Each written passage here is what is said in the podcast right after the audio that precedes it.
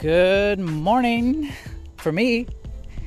Don't know what time of day it is for you, but I hope you are well. I appreciate you taking the time to listen. We are in the middle of a podcast series called Jesus Don't Take the Wheel. it's about God's sovereignty in light of human agency or human free will, we could say. Uh, though we're in the middle of a discussion concerning whether or not we even have free will. Uh, so the first episode was The Road We're On. The second episode is called The Chains We're In. Hey guys, this is a Construction Monk podcast. I'm your host, Jay Randall Ory. And before we get into the episode, I'll remind you you can check out more things that I'm doing by Googling Jay Randall Ory or The Construction Monk. I have a YouTube channel. I'll be releasing some books, which I was supposed to release like six months ago, but I've just decided they needed more work.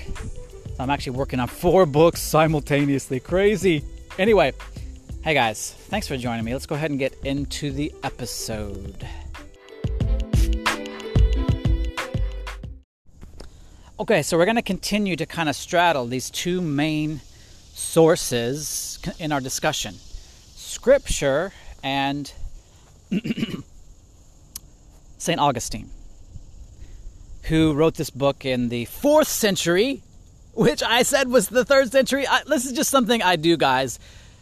When I see the 300s, I think third century. It's just a, it's a, I don't know what it is, but so Augustine lived in the fourth century and wrote in the fourth century. Towards the end of the fourth century, he wrote this book called, um, I gotta look it up.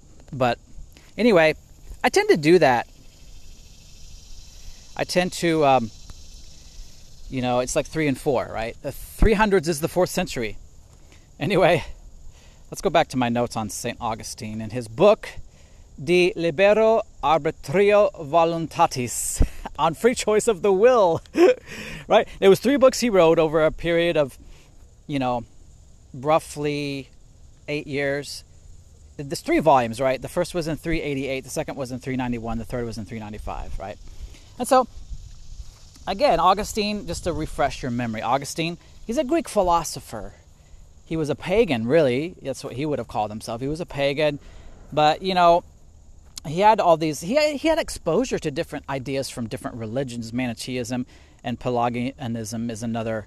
That was more of a Christian idea, doctrine about free, human free will and accountability. But like he was aware of as a philosopher, aware of the philosophies of religions, right? Because religions have philosophy embedded in them. Philosophy is just the attempt to answer certain questions about reality. Where did we come from? Where are we going? What is the purpose of life? What is the meaning of life? This is philosophy. He was a philosopher. Then he was a philosopher who became a Christian, right? And as a Christian, he began to apply his philosophical training in rhetoric to Christianity. This was the birth and the beginning of Christian scholasticism and Christian theology. It was the blending of Greek philosophy and Christian truth. So Augustine, he had before him scripture, but he coupled that with his training in logic, Greek logic, Greek rhetoric, Greek philosophy. And Greek philosophy said, how can we logically present truths in a way that makes sense, in a way that can make sense to as many people as possible, right? So, Augustine is coupling these two things reason and revelation. This is what became known as the faith reason synthesis. This is important because as he's trying to go through and discuss sin, salvation, free will, God's wrath, right? Like, this is where he's coming from. He's not just coming from what Scripture says and what tradition built around Scripture says. He's coming from Greek philosophy Greek philosophy is a way of trying to frame truths in a logical way through logical reason. He's blending reason and revelation. This is the first time. Out of that comes theology. So he's like kind of one of the first Christian theologians, right? There were those, there were writers before him, um, people, you know, second, third. I mean, Paul is considered kind of the first Christian theologian in many ways because he was trained in Jewish theology. But primarily, most theologians before St. Augustine were jumping from two sources, Scripture and interpretations of Scripture, or what we would call tradition. August, excuse me, Augustine introduces this third thing Greek reason, Greek logic, philosophy. So he's that's where he's coming from. So as we're looking through and reading through, keep that in mind. So we're going to start with a song before I jump back into Augustine. So I did that little preface on Augustine, but right, every episode's going to center around a song. Today's song is by Katy Perry. okay, we're going. All right, we're going to glean some theology from Katy Perry. Her song chained to the rhythm, which is where I got the title for this podcast. The chains were in, right? She wrote the song and released it in 2017. It was a part of her album called Witness. Now, I really I remember hearing the song on the radio. Like I heard it I don't know later than 2017, but like first time I heard it it gripped me and I really felt the spirit speaking to me. I don't know what it was. There was just this energy in the song that was like, mm. I felt like it was really saying something true about human experience and reality. Here's some of the lyrics. Are we crazy, living our lives through a lens, trapped in our white picket fence like ornaments? So comfortable, we're living in a bubble, a bubble, so comfortable we cannot see the trouble, the trouble. Are you, aren't you lonely up there in utopia where nothing will ever be enough, happily numb? So comfortable. Put your rose colored glasses on and party on. And then the main chorus is, Yeah, we think we're free. Ha. Drink. This one's on me. We're all chained to the rhythm, to the rhythm, to the rhythm. We're all chained to the rhythm. Man, there's I think there's some deep truth in the song. I don't think Katy Perry was trying to put forth Christian theology or philosophy or truth. But man, like she's talking like this album Witness was kind of meant to be a more political uh, type album. She was trying to make statements on society and social unrest and social injustice, right? But I think she's pointing to something deep seated in our culture, which is, man, sometimes we're just so mindless in our day to day lives. We're doing things, there's impulses driving us, and we're not even aware of them. We think, like, we think we're rational, and rationality drives us, and we're thinking through decisions, and we're making calculated decisions, and educated decisions, and rational decisions, but actually, you know, based on current science and the understanding of human psychology, behavior, and biology, it's becoming more and more clear that we're driven by our limbic system, not our cerebral cortex. Um, I defer to smarter people and people like Elon Musk. I've heard him talk, of course, because he's trying to develop Neuralink, so he's done a lot of research on how the brain works, right, and how the brain brain, you know, what what what function the brain has.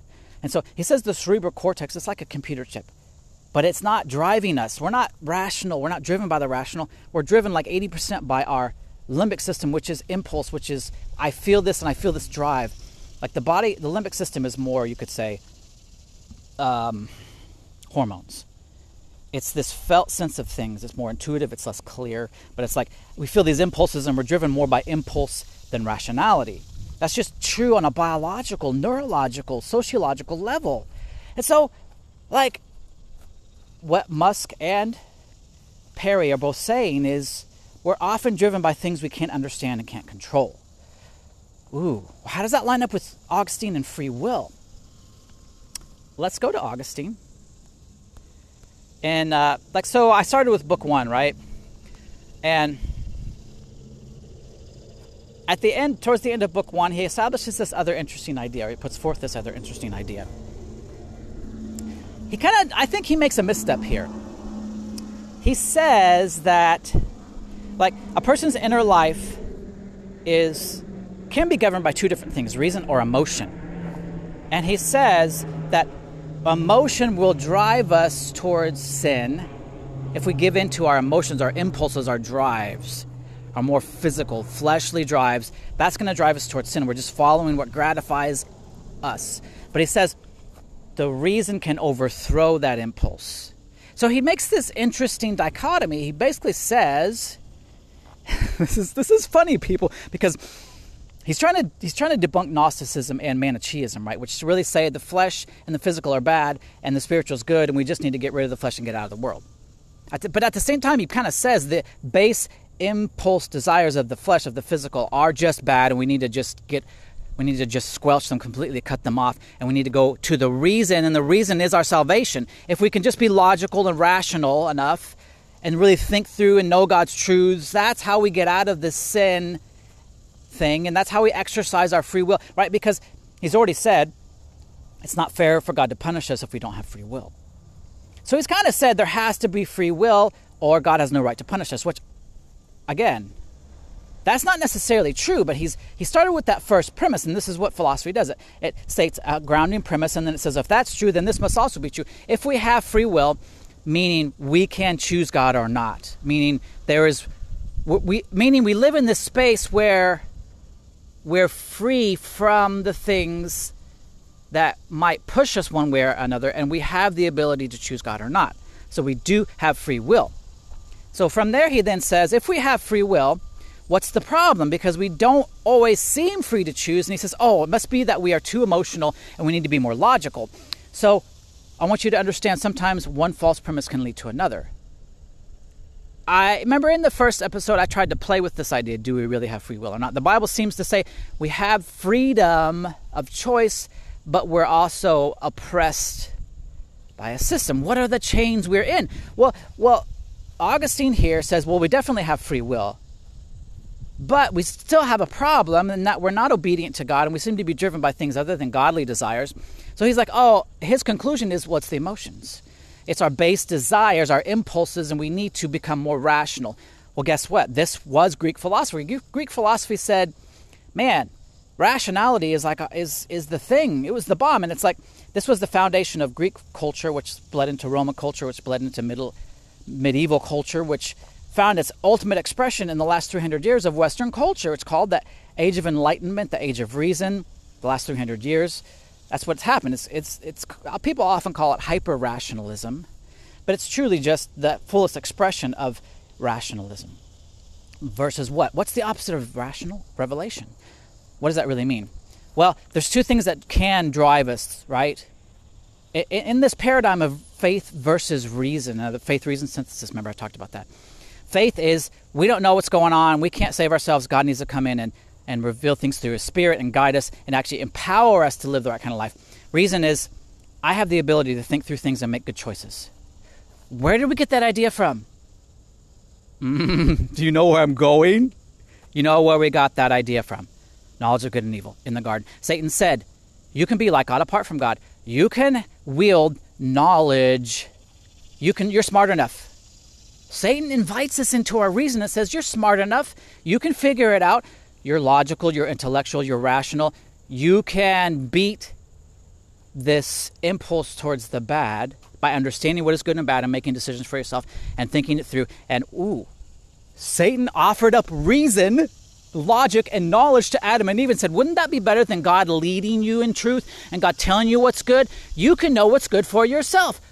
You're able to use your rational thinking to make good choices that can lead you to good life. That was the lie.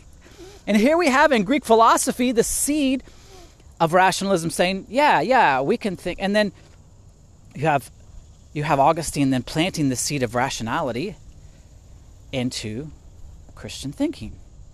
Mm, interesting, isn't it? And so then he makes this conclusion at the end of book one, saying, Oh, if we're just more rational, less impulsive, less emotive, less heart driven, less desire driven. That's the real problem. We have, like, we have the freedom to choose, but there's this, these baser desires. Well, that doesn't actually even make sense. We're caught up in things. And can we just think our way through emotions and actually outthink our emotions? or do they sometimes cloud our thinking even in, in our, on our best days even through our best efforts. Sometimes aren't we driven towards impulses that do seem to counteract our reason? Well yeah that's true. And so i think he's making some clear uh, assessments about our state. It seems like it's better to be calm and think things through. This was stoicism. This was part of uh, greek philosophy pre-augustine. But you know, stoics where they, they had this idea that if you could calm the desires think rationally, think things logically, think things through, you could like live a good life. Again, this is part of Greek philosophy, Stoicism. But like Augustine's setting out on this new path. He's trying to apply Greek philosophy to Christian truth. And he's saying, oh, we've got free will, which means we can choose God or not. And uh, it's just a matter of sometimes our base desires cloud our reason. But the Christian journey is putting to death our fleshly desires, our base desires, and becoming more logical. Does that sound like the Christian journey? I don't think so. That's not what Scripture says. Well, what does Scripture say? It says, actually, what it says is that we can't overcome the things that are overcoming us and that cloud our reason and our judgment. And we're not capable of being our own gods. We're not capable of, of handling truth, knowing what's good and evil on our own apart from God in a way that brings us to life. So, actually, when we follow Greek logic purely and, and try to apply that to Christian truth, what we're saying is, yeah, I can be my own God, and Satan was right. I can handle truth by myself and I can figure it out for myself. And, you know, it's all in me. There's nothing outside of me too big for me to handle. Well, why, Satan would offer that because if we believe that we don't need God directly to guide us into truth, and we don't need God to empower us to overcome the things against us, then we're done for. Then Satan can overpower us without us even knowing it, right? Whew, this is all this is crazy, right? So the chains we're in can sometimes be the things we believe about God sin, salvation, and our ability to choose or not. The reality is we are under an oppressive system that we cannot get out of. That's why Jesus had to come. We couldn't figure it out. And then Paul even talks about the vain philosophy of men and that, that they're darkened in their understanding. I'm mixing some scriptures together here, and I don't have these looked up, but he's, he basically paints this picture of human intellect, human understanding, and it says it's not it's not enough. It's not enough to overcome the things against us because the things against us are the principalities of the kingdom of darkness. There are these powerful beings, and Hebrews says we were made lower than the angels, which means they have more power than us in the spiritual and spiritual reality. We weren't made to be able to combat spiritual principalities in our own strength we need God. That's why the whole process of salvation is Jesus bringing us back to God, baptizing us in the Holy Spirit, giving us this new power to live life because we don't have the power to live this life in and of ourselves. But Greek philosophy mixed with Christian truth kind of says, as Augustine points to, that no, we really do have the power. It's just that we need to be more rational and less emotional. Man, ooh. But, but consider that this idea from Augustine, free will, the supremacy of rationality over emotion. These things have germinated in Christianity for 1700 years and they've just become the groundwork upon which we stand. And that's what I've talked about. Like we just think free will and the superiority of intellectualism are are the groundwork upon which our Christianity uh, is founded, and that's how it works. You know, when we get things wrong and we feel like a Christian tradition has wrong truth, it's like, well, they just didn't think it through enough, and they just kind of fell into some error because they their thoughts, their their rational approach towards it. They weren't rational enough, and this is why we become more and more rational because it's like, oh, we weren't rational enough. If we become more rational, then what humanity will be better. I have a lot of conversations with humanists, naturalists, people that want to say it's just there's no God, there's no spirituality, you know, and they're like, well, we just need to be more rational. But we've we've been becoming more rational for the last two thousand years and more. Have we solved the world's problems by becoming smarter? By becoming more invested in our own ability to understand things and figure them out. Well, we've made some technological improvements. We've we've been able to, you know, figure out how to overcome some diseases, but like the basic problem of human suffering remains the same in that we we want to do good, but we don't do the good we should do, which is what Paul says in Romans, right? Let's just jump to some scripture so I don't go too, too long. Um, let's start in 1 John.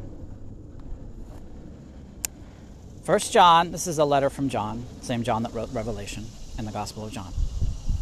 These things, uh, sorry, 1 John chapter 5, verse 13. These things I have written to you who believe in the name of the Son of God, so that you may know that you have eternal life. Okay? You who believe in the character of Jesus, who believe, who know the person of Jesus, is what he's saying, so that you may have eternal life, so that you know you may know what brings true life. Okay. And he says, verse 14, this is the confidence which we have before him, Jesus, that if we ask anything according to his will, he hears us. And if we know that he hears us in whatever we ask, we know that we have the request which we have asked from him. So he's setting forth a paradigm here. He's like, we can have confidence to come before God, when we come into God's presence. We have a relationship with God. We can ask anything according to God's will, and we'll get it. Ooh, so what have I said before? When we ask God to do the things God wants to do, He will do it. So, what? There's a couple of things entailed in this idea is that we have to know God enough to know His will, and then we have to begin to start to ask God to do His will, which is weird, but what that's really doing is saying, Hey, God, I want to align myself with your will. Like, I'm not coming to you any longer saying, I know what's good and you should do this and you should do that and just follow my lead, God, here and, and, and things will be good. Because then we're letting our rationality and our, our understanding lead. In reality, we need to come to God's will. So we were created to live in concert with God, with God's will superior or to ours and, and us subservient to God's will. We were meant to be under God's will because God, only God has the power to lead us to good things. This is kind of what he's saying. And like when we ask God to do what God wants to do, He'll do it. But like the thing is not just us asking for God to do what He wants, because God will always do what He wants. But it's us aligning ourselves with God, with what God wants to do. And we, when we begin to step into God's reality and God's truth, then we're living according to what God said is, is good, and we're subservient to His will. And then we're no longer trying to figure out what's good or what's true or what's right. But we're being told. Again, this is a father instructing his children what to do, not children independent, having left the home, and going, I, I can figure it out. I'm good. I'm smart. Okay, so he talks about sin and death, praying for people. He says there's sin leading to death, there's sin that doesn't lead to death. This is confusing, except he's like he's talking about again about connection to God. The sin that leads to death is separation from God. When we're separated from God, we die.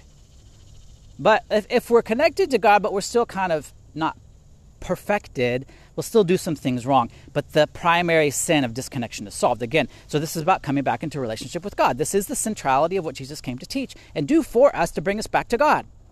So, so John in these passages 16 through 17, he's just saying, hey, this is how it works. It's about connection to God. Again, it's about God being the central mover in your life now. And you will still do some things wrong because you're not fully reconnected. But if that one sin is solved, then then pray about the other lesser sins that that come from a result of not being fully unified. But like, but he says, don't pray for a brother who's in the sin of disconnection.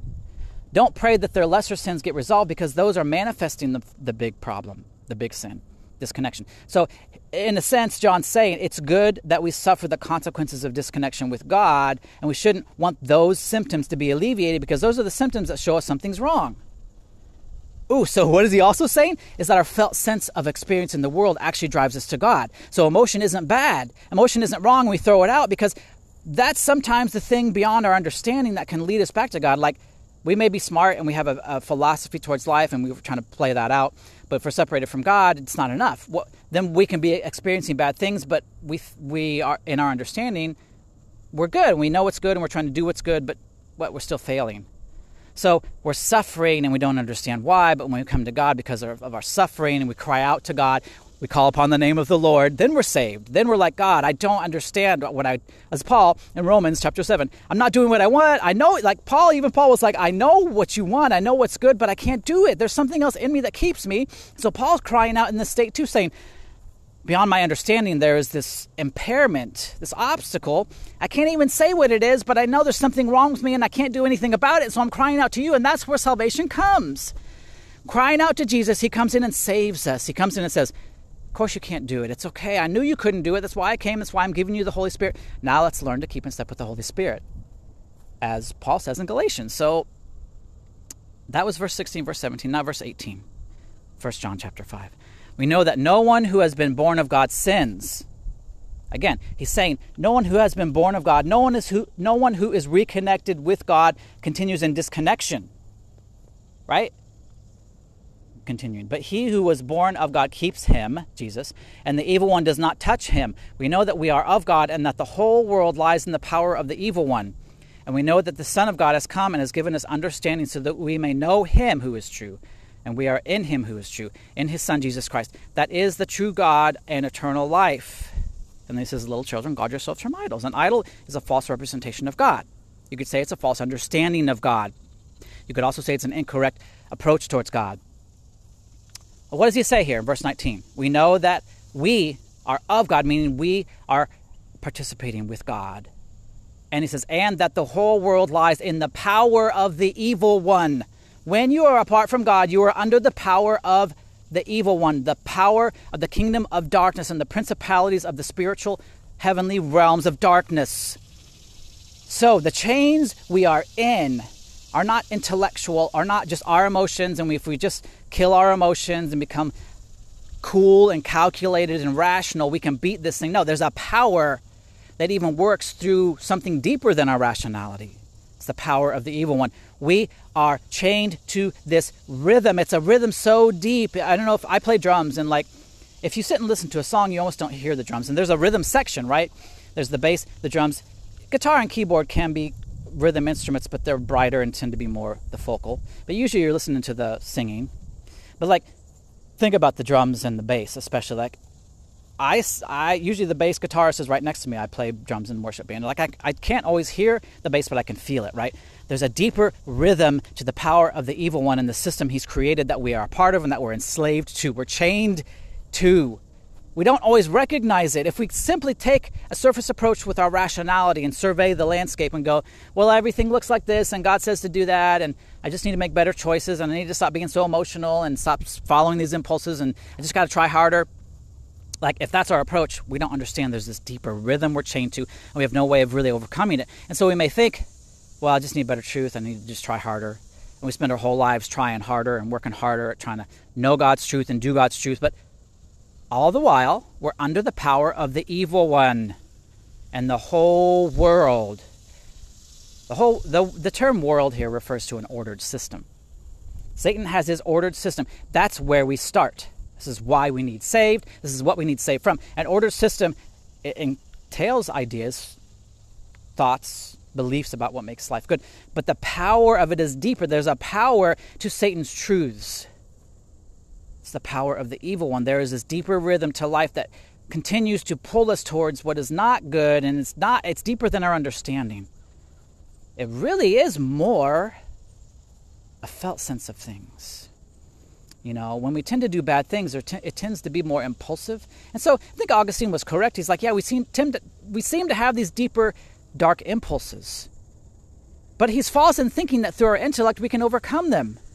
What we can do is create a false sense of having overcome them. But bam, they come right back and get us in these times because we're not truly protected from them, right? That's First John. Oh, the whole world is under the power of the evil one. It's a power deeper than we can even consciously connect with and, and understand. Um, sorry, I'm looking back up, back up, back up. Here we go. Romans chapter 3. So Paul's talking about Jews and Greeks. He's talking about how they've been kind of all brought together in Christ. But he goes on this long, long list. Uh, this is verses from the Old Testament. He's just kind of listing this, these verses, and he's kind of expressing this idea. He says, As it is written, this is verse 10, Romans chapter 3. As it is written, there is no one righteous, not even one. There is no one who understands. There is no one who seeks out God. They have all turned aside. Together they have become corrupt. There is no one who does good. There is not even one. Their throat is an open grave. With their tongues they keep deceiving. The venom of asps is under their lips. Their mouth is full of cursing and bitterness. Their feet are swift to shed blood. Destruction and misery are their paths, and they have not known the way of peace. There is no fear of God before their eyes. Listen to that. He says, No one's righteous. No one understands. No one seeks God. Everyone is turned aside. What? He's including himself in this, by the way. He's saying, in our in our base condition apart from God, we just there's nothing in us that is good. There's no understanding that can lead us to God. We don't even want to seek God, seek God. And this is what Romans chapter 8 says. It says, the mindset on the flesh is death, the mindset on the spirit is life and peace. But it says, the, the one who has the mindset on the flesh can, cannot even understand the things of God because they don't have the spirit. Right? Paul's kind of saying the same thing, and of course, this is Romans three, and, and he's getting to that, you know, five chapters later. This that's kind of the culmination of this beginning thought. He's like everybody, their throats, you know, it's this long list. The, when we're in the condition of the power of the evil one in this system, It's like our throat's an open grave. We're, our tongues are deceiving. Our mouth is full of cursing and bitterness. Our feet are s- swift to shed blood. Destruction and misery are in our path. We don't know the way of peace. We don't have the fear of God. What's the fear of God? The fear of God is having this sense of awe, this connection where you feel the heart of God, where you have a sense of God with you, and you have a, a sober mindedness to know that you're walking with God and God is enlivening you and leading you and empowering you. Right? And then verse 21, picking back up Romans 3. But now, apart from the law, the righteousness of God has been revealed, being witnessed by the law and the prophets. But it is the righteousness of God through faith in Jesus Christ for all those who believe. Right? Like we, it comes simply. It's not an understanding, but it's a belief through faith. Like just, I believe that Jesus can set me free. Right? So I'm trying to skip forward. yeah, here we go. This is oh, sorry. This is Ephesians, Paul in Ephesians chapter two, verse eight. For by grace you have been saved through faith, and this is not of yourself; it is the gift of God, not a, not a result of works, so that no one may boast. For we are His workmanship, created in Christ Jesus for good works, which God prepared beforehand, so that we would walk in them. Therefore, remember that previously you, the Gentiles in the flesh, who are called uncircumcised, remember that you were at that time separate from Christ, excluded from the people of Israel. But now you've been brought back to Christ, right? But look, he says, it's by grace you have been saved through faith, not of yourselves. It's a gift of God. It's not through works. Look, look, the intellect, our intelligence, our rational, it's a work.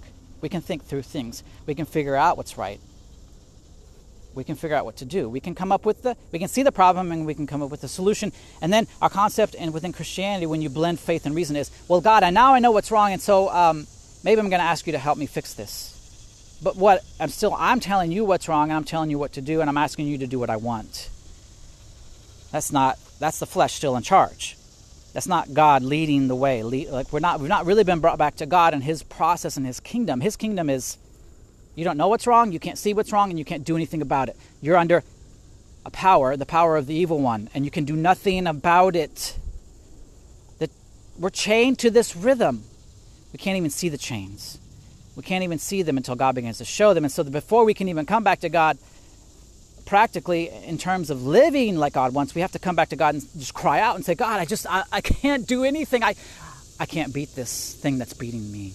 I'm helpless right? This is the penitent sinner before the cross saying, Jesus, save me. I don't even know what's wrong. I can't even see it. It's so, it's, I just know it though. I feel it.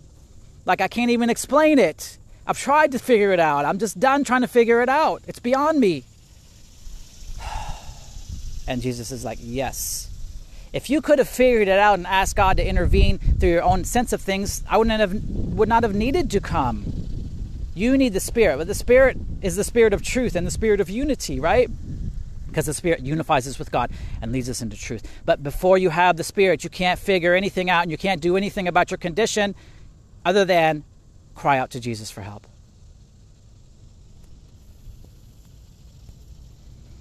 Concerning the idea that we are free to exercise our will in and of ourselves, it's untrue course, we have to choose to come back to God, but it's a kind of choice that's like I made out of desperation because we're so despondent and we've tried and tried and tried and tried and tried to do what's right and be good people. And we're failing, we fail and we fail and we fail. We're like, what is going on, God? Even as a Christian, I've read your scriptures, I know your truth, I've heard the sermons, I know the theology, I've read so many books, and yet I still fail in the most basic sense to be a good person. And God, I'm I'm done. I just I'm at the end of myself. And God's like, finally, we're ready to do something here. The real work my work, which only comes at, when we're at the end of our work and our ability to do anything, to know anything, to think anything, to reason it out, figure it out, and solve it.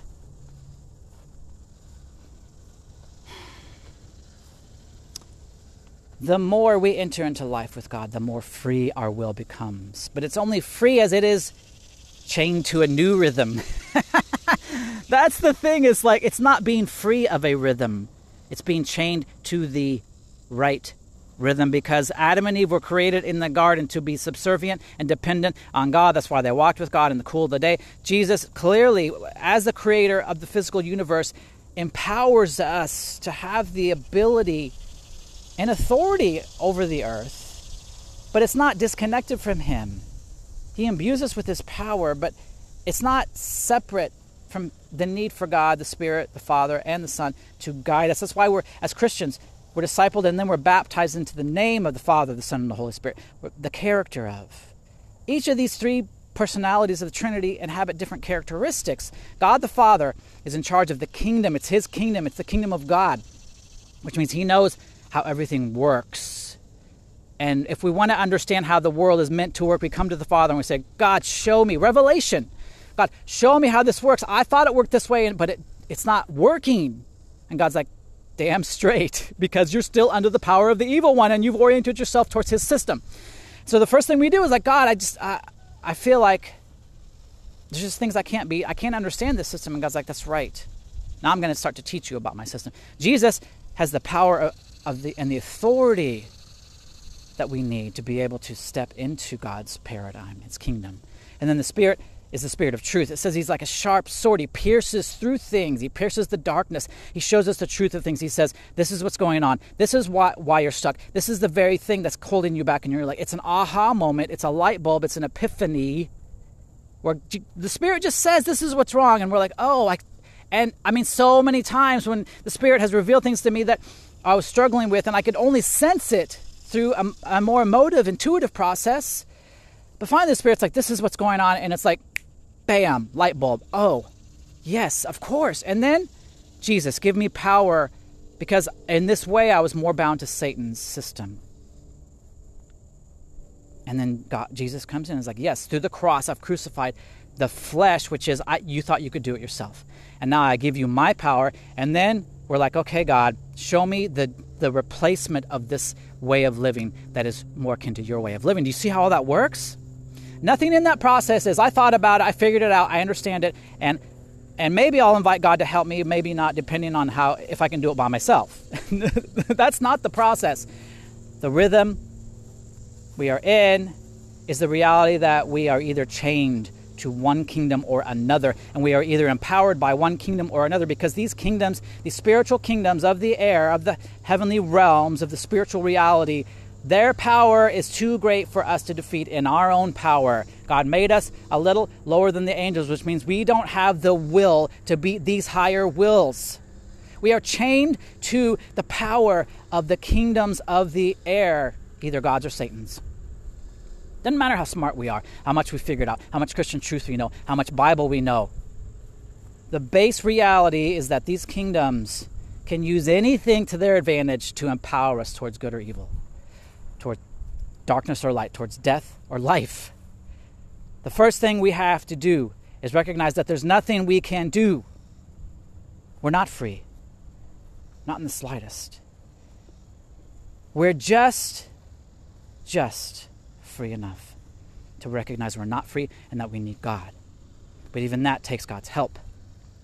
Dang, man. Do you see the chains? Or the rhythm we're chained to? and the chains that need to be broken and how we're incapable of doing it.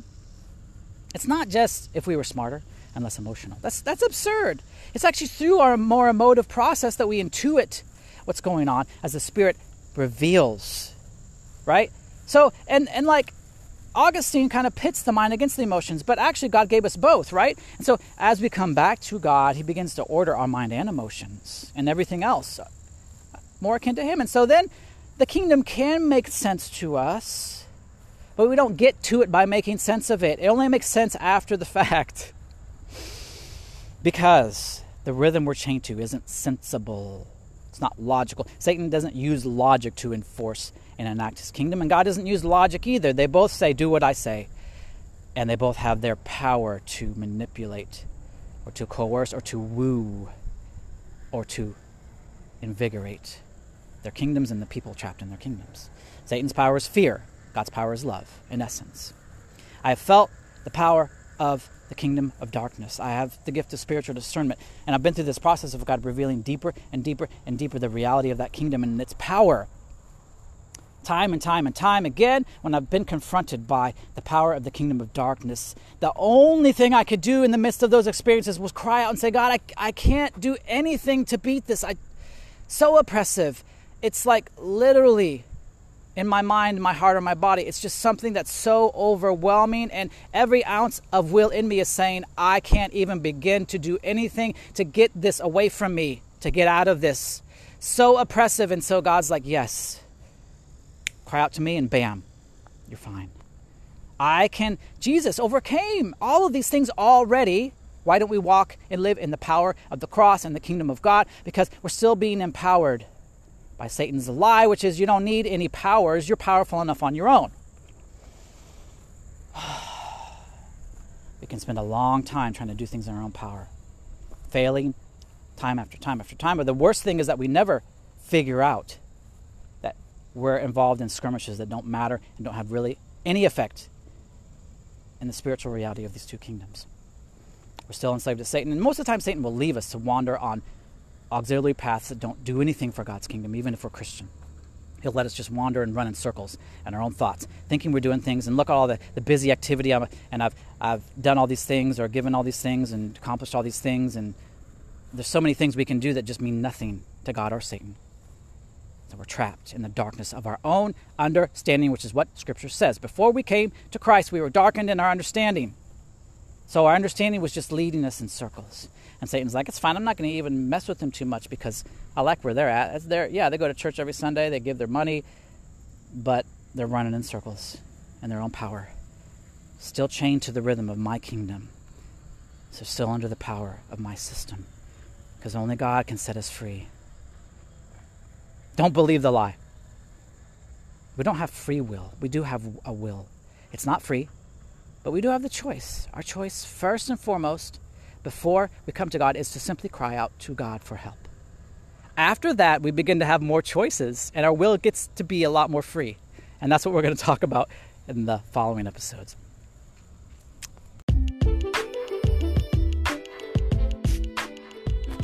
I'm not anti theology, anti logic, anti reason. God has given us a mind, God has given us an intellect for a, a purpose. We're just using it for the wrong purpose. It's not the thing that gets us to God. We don't come to God through reason. We don't over, overcome the kingdom of darkness through logic and our own sense of things. Why? Because our will isn't powerful enough. It's literally what Scripture says. Angels are more powerful than us, and they see more than us, right? Man, they see they see in us. They see everything. Satan knows how to use every weakness in you against you. only the Spirit can reveal the truth of the things you're in, and only Jesus can provide the power to, even in the midst of your weakness, give you strength. Right? Paul says, When I'm weak, then I'm strong. That's absurd unless you understand the principality of the powers of the air and the rhythms that we're chained to. The reason that weakness leads to strength is when we cry out and say, I'm too weak. God says, But I'm not, and I'll give you the power. That's it. Right? And then, like, God begins to even enlighten our understanding and reason and intellect, and it's a useful tool. You know what the rational center and the intellect is good at? It's good at constructing truth in a way that makes sense so we can communicate things to people. But we can't fall into the trap that our ability to understand and communicate truths actually delivers us to truth or out of the powers of Satan and into the power of God. All right, guys. Thanks for listening. This has been a Construction Monk podcast. I'm your host, J. Randall Ory You can catch more content at www.moderncontemplative.com. Hey, guys, seek God. He is everything. He can deliver you from anything, He can empower you. He is the one that sets us free. Amen.